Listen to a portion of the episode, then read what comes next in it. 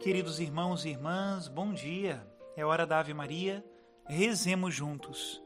Em nome do Pai, do Filho e do Espírito Santo. Amém. Rainha do céu, alegrai-vos, aleluia, porque aquele que merecestes trazer em vosso seio, aleluia. Ressuscitou como disse, aleluia. Rogai a Deus por nós, aleluia. Exultai e alegrai-vos, ó Virgem Maria, aleluia pois o Senhor ressuscitou verdadeiramente. Aleluia. Oremos.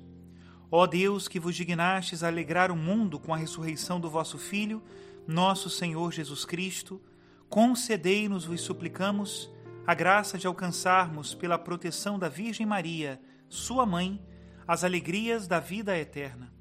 Pelo mesmo Cristo nosso Senhor. Amém.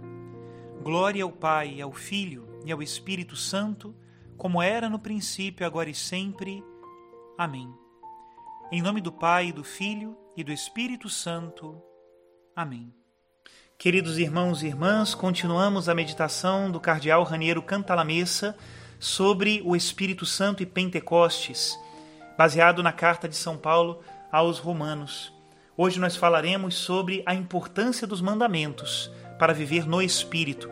Escutemos o que ele nos diz. 3. O amor guarda a lei.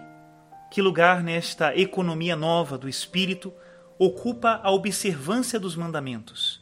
Este é um ponto nevrálgico que deve ser esclarecido. Mesmo depois do Pentecostes, subsiste a lei escrita, existem os mandamentos de Deus, o Decálogo, os preceitos evangélicos. A eles foram acrescentadas em seguida as leis eclesiásticas que sentido tem o Código de Direito Canônico, as regras monásticas, os votos religiosos, em suma, tudo que indica uma vontade objetivada imposta a mim pelo exterior? Constituem tais coisas uma espécie de corpos estranhos no organismo cristão?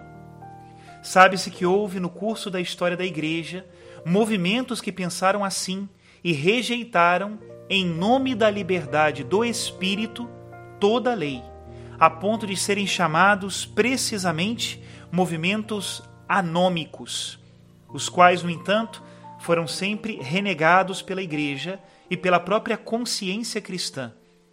Em nossos dias, em um contexto cultural marcado pelo existencialismo ateu, ao contrário do passado, não se rejeita mais a lei em nome da liberdade do espírito, e sim em nome da liberdade humana, pura e simples. Diz um personagem de Jean-Paul Sartre: Não há mais nada no céu, nem bem nem mal, nem pessoa alguma que possa me dar ordens. Sou um homem e todo homem deve criar o próprio caminho. A resposta cristã a esse problema vem do Evangelho. Jesus diz: Não vim para abolir a lei, mas para cumprir. E qual é o cumprimento da lei? O amor responde o apóstolo, é o cumprimento perfeito da lei. Toda a lei e os profetas, diz Jesus, dependem desses dois mandamentos. Assim, o amor não substitui a lei, mas a observa, cumpre-a. É de fato a única força que pode aplicá-la.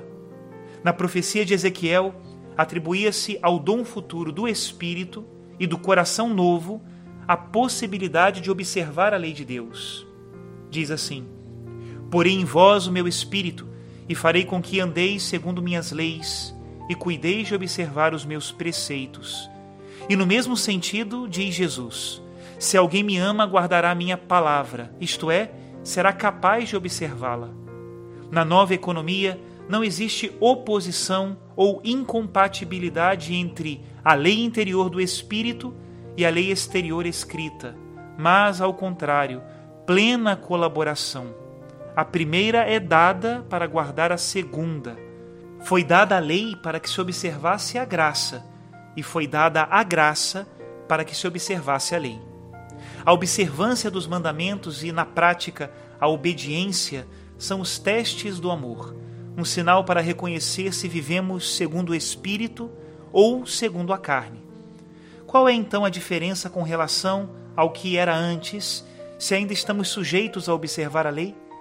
A diferença é que antes se observava a lei para obter a vida que esta não podia dar, fazendo assim dela um instrumento de morte, ao passo que agora se observa a lei para viver em coerência com a vida que já recebemos.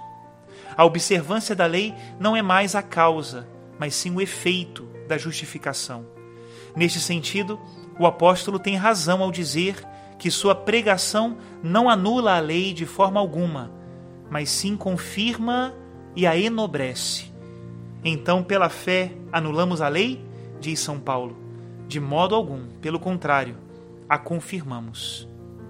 Até aqui a citação do cardeal Raniero Cantalamessa, que o Senhor nos abençoe com o Espírito que, cumprindo a lei, manifesta ao mundo o amor.